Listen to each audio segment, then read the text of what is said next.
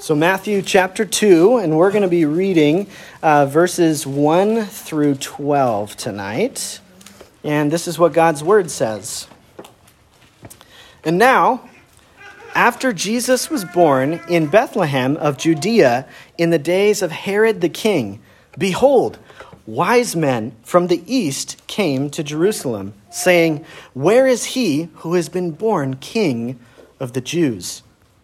For we saw his star when it rose and have come to worship him.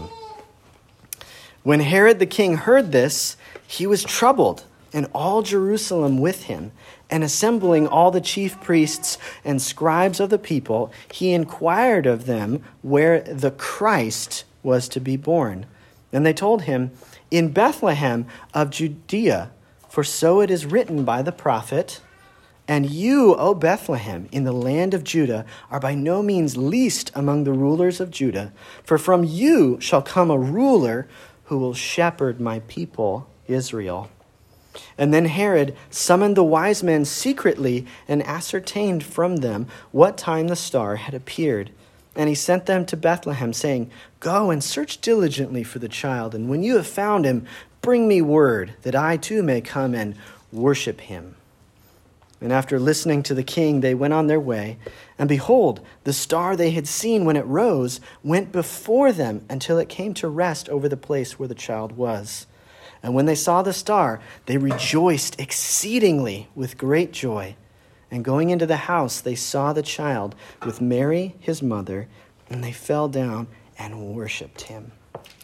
And then, opening their treasures, they offered him gifts gold and frankincense and myrrh. And being warned in a dream not to return to Herod, they departed to their own country by another way. This is God's word. Father, we thank you, uh, Lord, that you have recorded the history of what took place when your Son came into this world. And so, Father, I pray that you would write the truths of this passage on our hearts and that you would change our hearts, Lord, that we would love you with all, the, with all that is within us, with all of our mind, our heart, soul, and, and strength. And it's in Jesus' name that we pray. Amen. So, as you think about, uh, maybe as you, as you think about someone who is truly wise, so a wise man, you might have some images that pop into your head.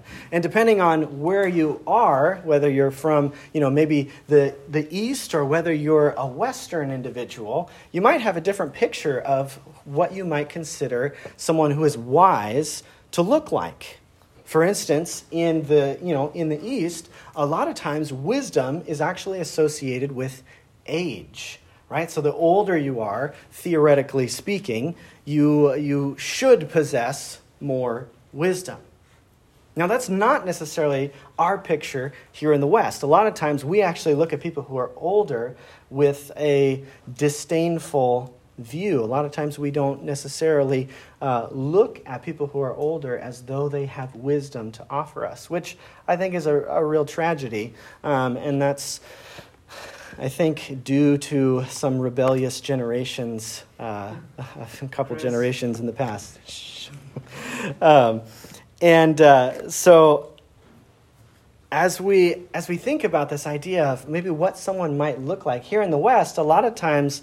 Um, what we might think, you know, someone who is wise will look like is someone who maybe has has been to college and they have a lot of degrees. They've got their associates, they've got their bachelors, their masters, and their PhD. And we'll look at that person as though, wow, that person must be really wise. But what the Bible teaches is that mere knowledge does not equate to wisdom. In fact, even the dictionary uh, makes a distinction between knowledge and wisdom, saying that uh, true wisdom is the understanding of how to apply knowledge and experience.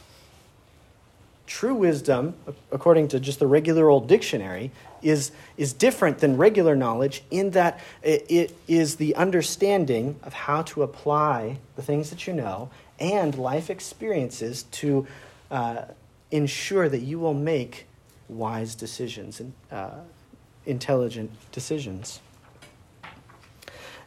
And the Bible actually takes it a step further, and God says this He says that the beginning of wisdom is the fear of the Lord. The fear of the Lord is the beginning of wisdom. In other words, being in right relationship with God and reverencing Him as God and Lord of your life is the beginning of wisdom. And so, in tonight's passage, we actually see this group of wise men that, that come to Jerusalem. And what do we see them doing, the, these, these people that are considered wise? Well, we see them seeking out Jesus for the express purpose of worshiping him. They see it, we see them seeking out Jesus for the express purpose of worshiping Jesus. And so that's the main theme. That's what we're pulling out of this passage. That's what, uh, that's what we're talking about tonight is that true wisdom is displayed in worshiping Jesus. True wisdom is displayed in worshiping Jesus. So, real quick, before we jump into all of the, um, the three points that I have for us, um, we want to talk about the context here a little bit. So, this story here in chapter 2, uh, it kind of picks up where we left off uh, last week uh, when we read the latter part of Matthew chapter 1. Um, but the, there is some time that has elapsed between um, the, the, the angel appearing to Joseph in the dream and the arrival of the wise men. And people, this is another one of those things where people debate okay, did this happen a couple months later or did it happen a couple years later? A couple months later, a couple years later.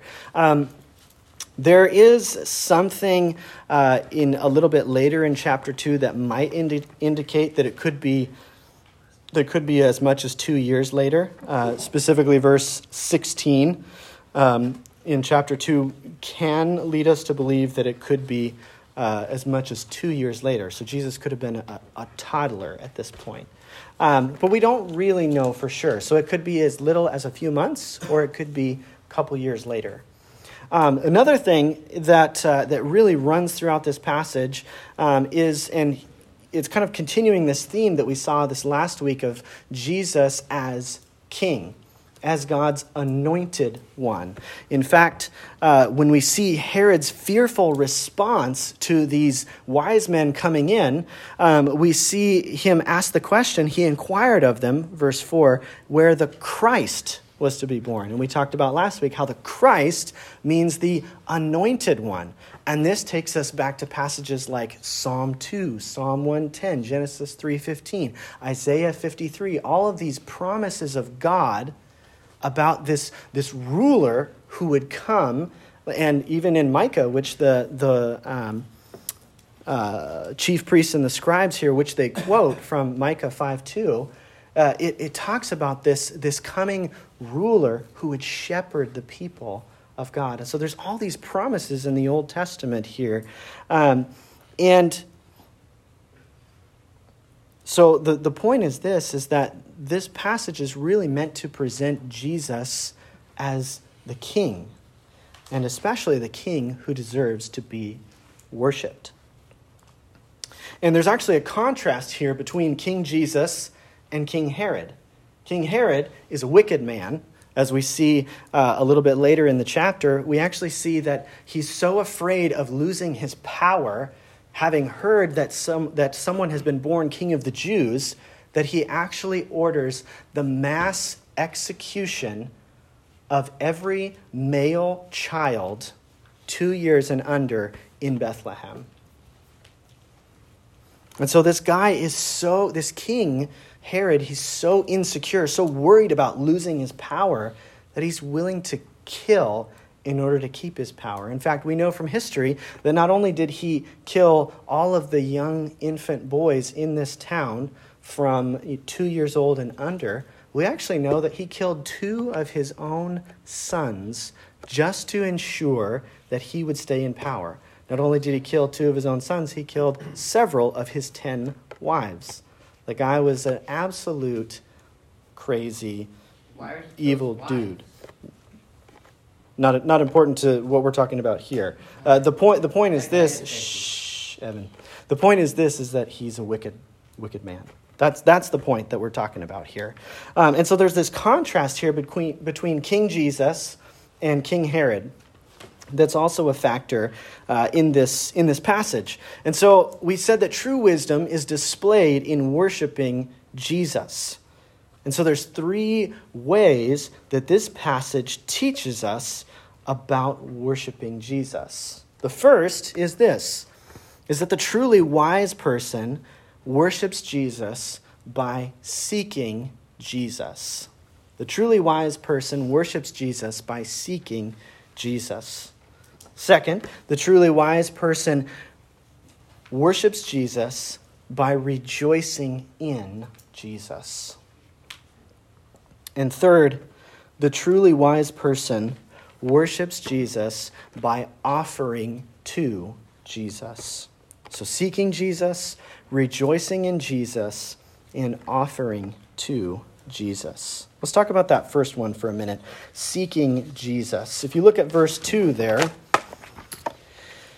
it says this the, the wise men they show up in jerusalem and it says where is he who has been born king of the jews for we saw his star when it rose and have come to worship him and so matthew the writer of this gospel from the, the very beginning of this chapter he tells us that the wise men or magi as they're sometimes called that they have come from the east okay which possibly means from Babylon. I tend to think that, um, which also could explain why this caravan of people from Babylon would be so disturbing to the people in Jerusalem. Because if you know your Old Testament history, guess who came in and destroyed Jerusalem and the southern kingdom a few hundred years prior? Babylon.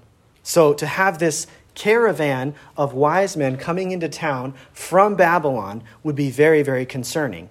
And King Herod seems to have this, this uh, frightened uh, manner. And then also it says that all of Jerusalem was troubled with him as well. But not only that, we actually see that these wise men, if they came from Babylon, it's an 800 mile journey. Would have taken several months for them to get there. Yes, yes, they did have a reason. And that's what we're talking about. And what is fascinating about these, these wise men is that they come from Babylon. And people in Babylon don't worship the God of Israel. These particular magi would have been astrologers, theoretically. So they would have worshiped the stars, they would have worshiped different things in, in creation. And because they come from Babylon, they actually would have worshiped the false god Marduk. That was the, the main uh, deity in Babylon at the time. And so this is very odd that these wise men are coming from a, a foreign nation, uh, generally speaking, a pagan nation, not worshiping God, and they have come with the express purpose of worshiping someone who has been born king of the Jews. And so this actually it, it makes us wonder how did they know about this prophecy? How did they know about this king who was supposed to be born king of the Jews? Well, one of the theories that has been put out there that I actually think makes the most sense goes all the way back to the time of Daniel. Now, Daniel would have been familiar with his Old Testament. Daniel would have known all of the promises of God that uh, God had given concerning the king who would come and shepherd Israel.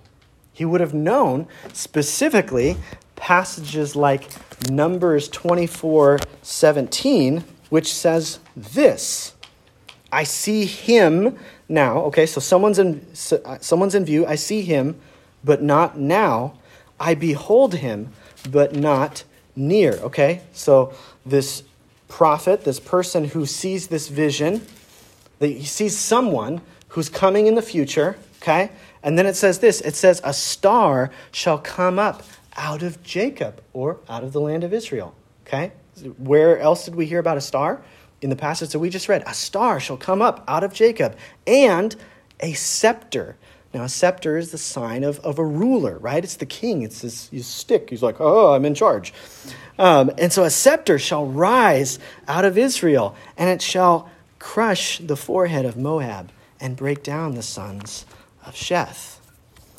And so it is possible, and I think, I think likely, that Daniel, being a faithful, faithful man who followed God, desired to uh, have a relationship with God, and desired to tell other people about God, I think he told people in Babylon about the coming Messiah, the coming king. And his faithful act of just sharing the, the word of God, the promises of God, had a ripple effect down the generations to the point where these men who would normally be pagans are now worshippers of the one true God and have come to see Jesus. They have come seeking Jesus for the express purpose of worshiping Jesus.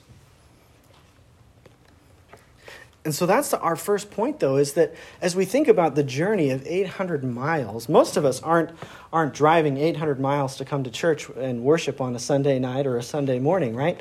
But uh, the fact that they're willing to, to travel such a long distance to seek out Christ speaks to the heart of worship that they have for him, their desire to see him, to, to be in his presence, and to worship him. I think, uh, I think of something like this where imagine that you uh, had got a letter in the mail and it said that uh, Faith, you've won an all expenses paid trip to, uh, to Harry Potter land. You like Harry Potter? No. no? Okay. Disneyland. How's that work? Okay, cool. Uh, all expenses paid to Disneyland. Okay, so you've got this letter, right? It says you, you, there's a code in the letter that says your plane ticket, your ticket to Disneyland, all these things. Uh, it's all in the letter. Okay, but then let's say you set it down somewhere, and then a couple days later you can't find it. You would seek out the letter, right? You would seek out this document. Why? Because you see the value of it, and you would seek after it until you found it. And these wise men, in a similar way, they have heard about the glorious king that God has been promising for 4,000 years, through, all throughout the Old Testament. They've heard the promises about this one who is a ruler, who will shepherd, tenderly take care of his people. And they have come to worship this one who will shepherd the people of Israel. Perhaps even these wise men read a little bit further in Micah, because in that same prophecy, it talks about this one who is a ruler and a shepherd, and it says that his coming is from of old, from ancient days. Now that's important because those two phrases are only ever described to God. So this ruler, this shepherd, is also God. And so they've heard that this, this one who has been born king of the Jews, is also the creator of all things. And because he is the creator of all things, they have come to worship him. So they are seeking him so much so because they recognize that he is worthy of their worship. And so sometimes I, I wonder I wonder if the heart that they have for Jesus is the heart that I have for Jesus. Is, is that the heart that you have, where you are seeking Jesus? Now, we have been blessed by God. He has given us His Word. And in His Word, we hear the voice of Jesus. And so the way that we seek Jesus, or one of the ways that we seek Jesus, is by seeking to find time to open His Word and to hear His voice. And yet, how often do we have to set reminders on our phone or have other brothers who are faithful, love having brothers that help keep you accountable or sisters that help keep you accountable, but you have to have people check in with you and say, hey, did you read your Bible yet? Instead of having this heart of worship where we are seeking Jesus, it, is, it comes from within. It's our heart. It, is our desire to know Him, to worship Him, to spend time with Him. If we are honest with ourselves, more often than not, we prioritize many other things over Jesus. Could be your hobbies, the sports that you play, the um, could be the homework that you are trying really hard to get good grades in. Could be the person you have a crush on, right? We, we prioritize many things over Jesus. In fact, we often spend more time seeking to know other people rather than seeking Jesus himself. And so, what that reveals is that we do not have hearts that worship him as he deserves to be worshiped.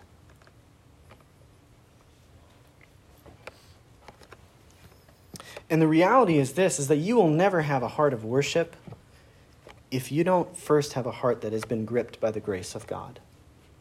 You will never worship Jesus the way that he deserves to be worshiped until you recognize how deeply loved you are by Jesus. And you will never recognize how deeply loved you are by Jesus until you recognize how deeply unlovable you are. In your sin, in your wickedness, you do not deserve the love of God. I do not deserve the love of God. And yet, the Bible says that while we were still sinners, Christ died for us.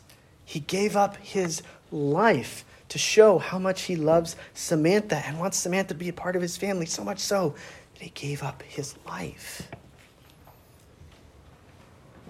And until that reality grips each and every single one of your hearts, you will never worship Jesus the way that he deserves to be worshiped. And so you must be overwhelmed by the gospel. You must be overwhelmed by the love of God. You must be floored by it. And when that happens, when your heart is overwhelmed by the grace of God that He's poured out on you in uh, sending His one and only Son to die for your sins, to the degree that that truth grips your heart, praises will rise from your heart and come off your lips.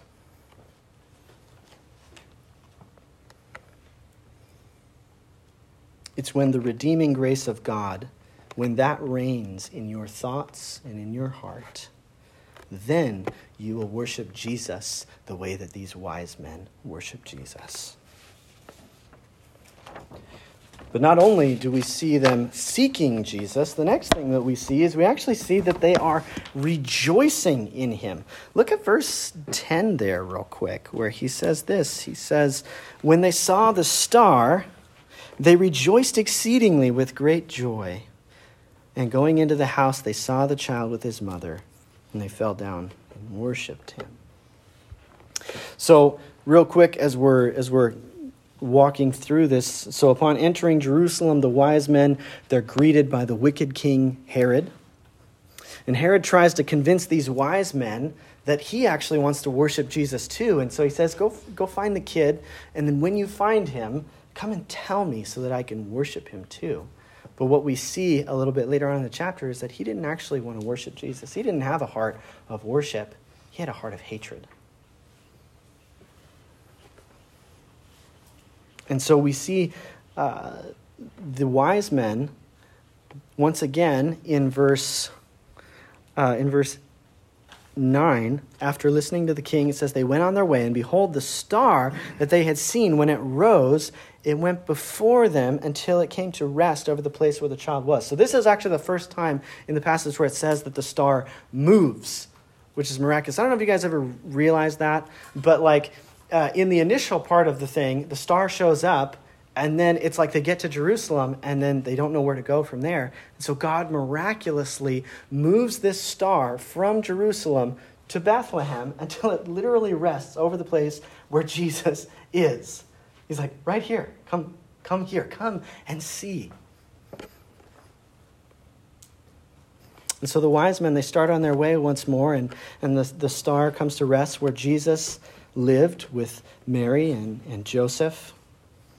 But what's striking here is it says when they see the star, they rejoiced exceedingly, right? Uh, it, with exceedingly great joy, is how it's literally translated. But they're not rejoicing at the fact that uh, the star showed up again.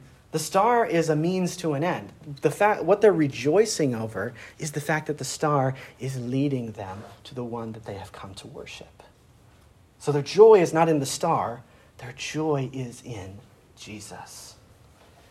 So much so that it says they, that they rejoice exceedingly with great joy. I think about uh, actually just this last week. Um, so many, some of you know, some of you don't know. This is not the first time I've been a youth pastor. So se- several years back, when I was a when I was a young man, um, uh, a couple years couple years out of high school, um, the Lord got a hold of my life, and and shortly after that, uh, put me into uh, pastoral ministry as a youth as a high school youth pastor at another church, and I'll, I'll, I'll, spare you guys the boring details, but through a series of circumstances, the Lord uh, led me out of that position and, and, and uh, into a season of brokenheartedness, of, of wondering what God's plan for my life was, and, and thinking that, uh, um, you know, that I, maybe I had misheard God and I wasn't really supposed to be in ministry, and, you know, all these different things. Um, and it led to a three year period of wondering what the heck I'm supposed to be doing with my life. And then in July, of 2021, um, I got a call from Pastor Aaron, and he said, You're the guy. We want you. And so I got to come here, and uh, um, this happens to me all the time when I'm here, but um, I'm trying not to cry. Be a man.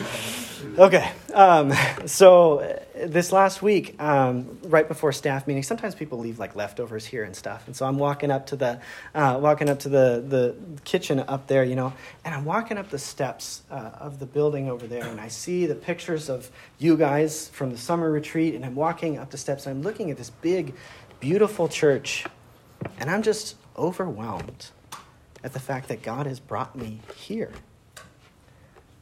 I, and I rejoiced with, with exceeding joy at God's grace and his, his plan for my life. That I get to be a part of your guys' lives.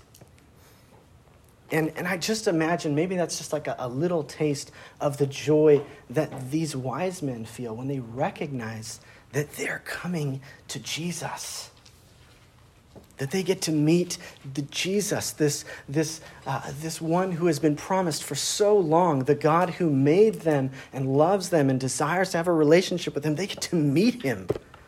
And so they rejoice.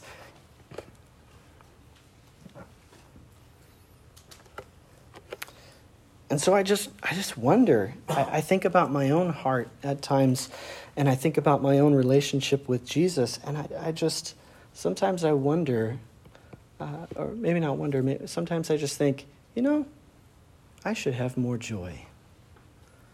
I, I, I know the God who created all things because of Christ, what he has done for me. I should be a more joyful person. And as you think about your own life, even as we sing these, sang these Christmas songs, and as you come on Sunday mornings and, and sing these worship songs, I, I just got to ask, like, what's going on in your heart? Are you just mouthing words, just repeating back uh, stuff that's on a screen?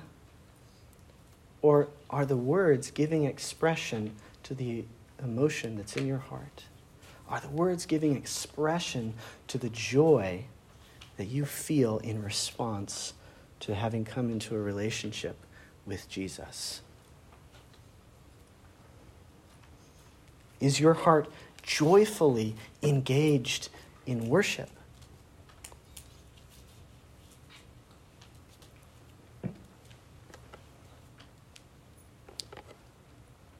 I don't say that to shame myself or to shame you. I, just as a, as a heart check, just ask yourself do you, do you feel this, this joy in Christ? The fact that, that you get to have a relationship with the God who made you and loves you and sent his one and only Son to die for you. This is amazing. We should be joyful. We of all people should be joyful. And so, this next week, as you sing worship songs and as you read your Bible and as you pray, yes, I'm assuming you're going to do all of those things this next week. As you do these things, try to eliminate the distractions that are going on in your life and focus your attention on Jesus. And as you fix your eyes on Jesus and his love for you, you will begin to rejoice in Jesus and worship him the way that these wise men worship Jesus. Lastly, we see an offering given by these wise men. If you look at verse this the latter half here, verse 11. So it says they fell down and worshiped him, and then opening their treasures, they offered him gifts gold and frankincense and myrrh. And being warned in a dream not to return to Herod, they departed to their own country by another route. And so the wise men, they arrive at the house where Jesus lives and they fall down and they worship him. And part of their worship consisted in bringing gifts that would traditionally be offered to a king. So gold, frankincense, and myrrh, these are all expensive items that were meant to express the exceeding worth of Jesus.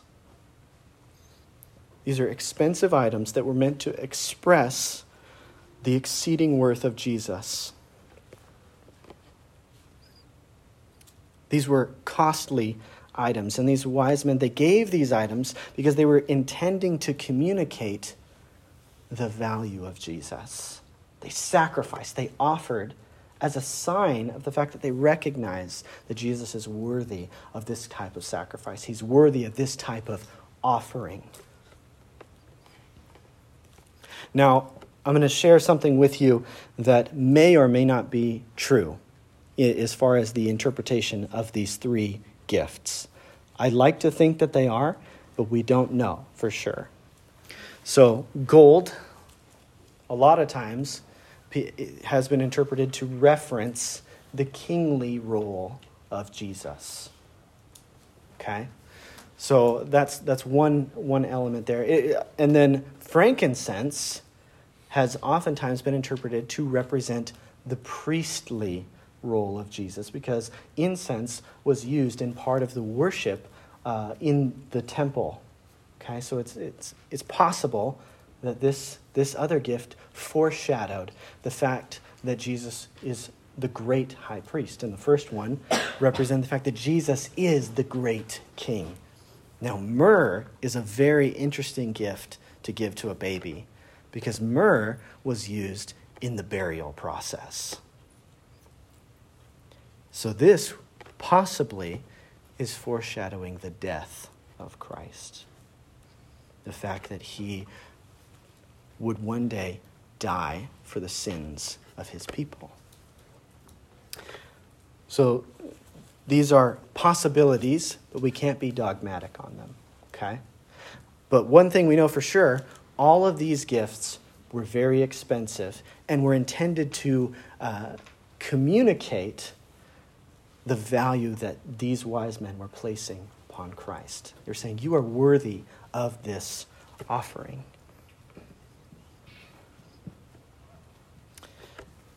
And so, because uh, we see this example in the lives of these wise men, that they're, they're offering to Christ, they've responded in worship. As we think about our own life, we need to recognize that worship is necessarily costly. It costs us something because when you come to worship on a Sunday night or on a Sunday morning, you are sacrificing your time, you're sacrificing your attention, you are um, giving energy, right? And the Bible actually talks about this in uh, the book of Hebrews. It says that in the, the new covenant, we who are uh, a royal priesthood, we offer sacrifices, but not sacrifices that are meant to atone for sin. We offer the sacrifice of praise. This is Hebrews 13, 15.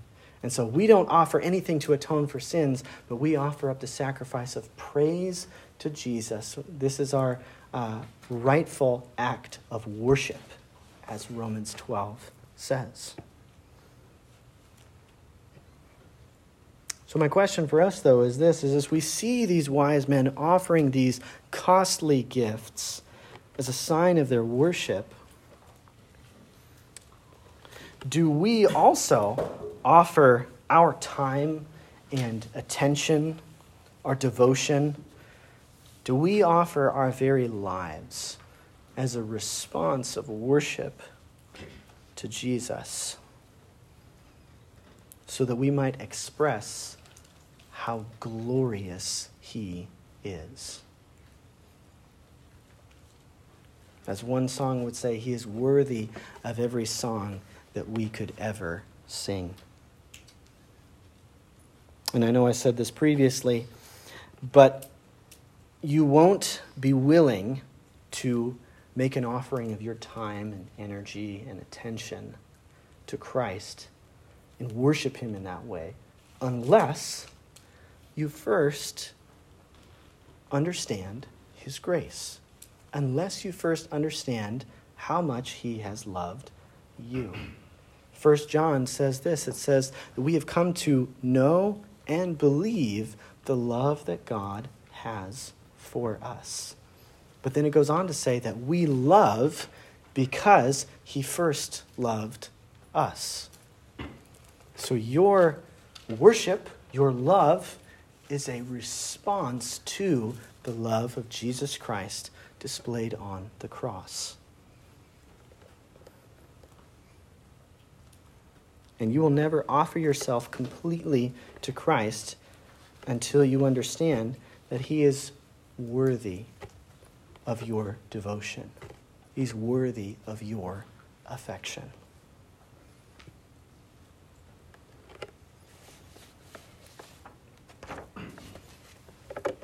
So, as we close,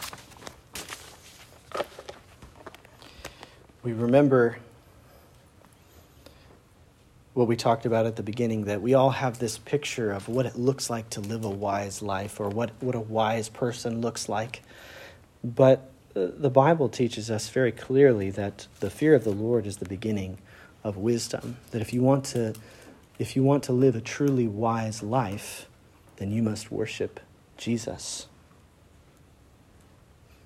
And worship Him by seeking Him, by rejoicing in Him, and by offering to Him offering your life to Him.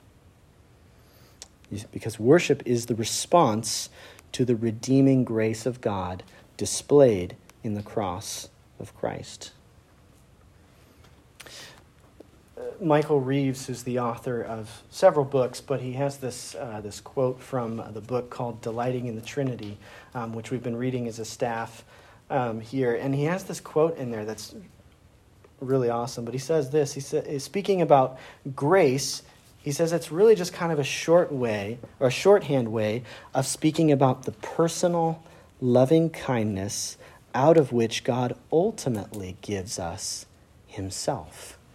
So grace is not something uh, that, that God, it's not this abstract thing that God gives apart from himself, but grace is actually God giving of himself to you.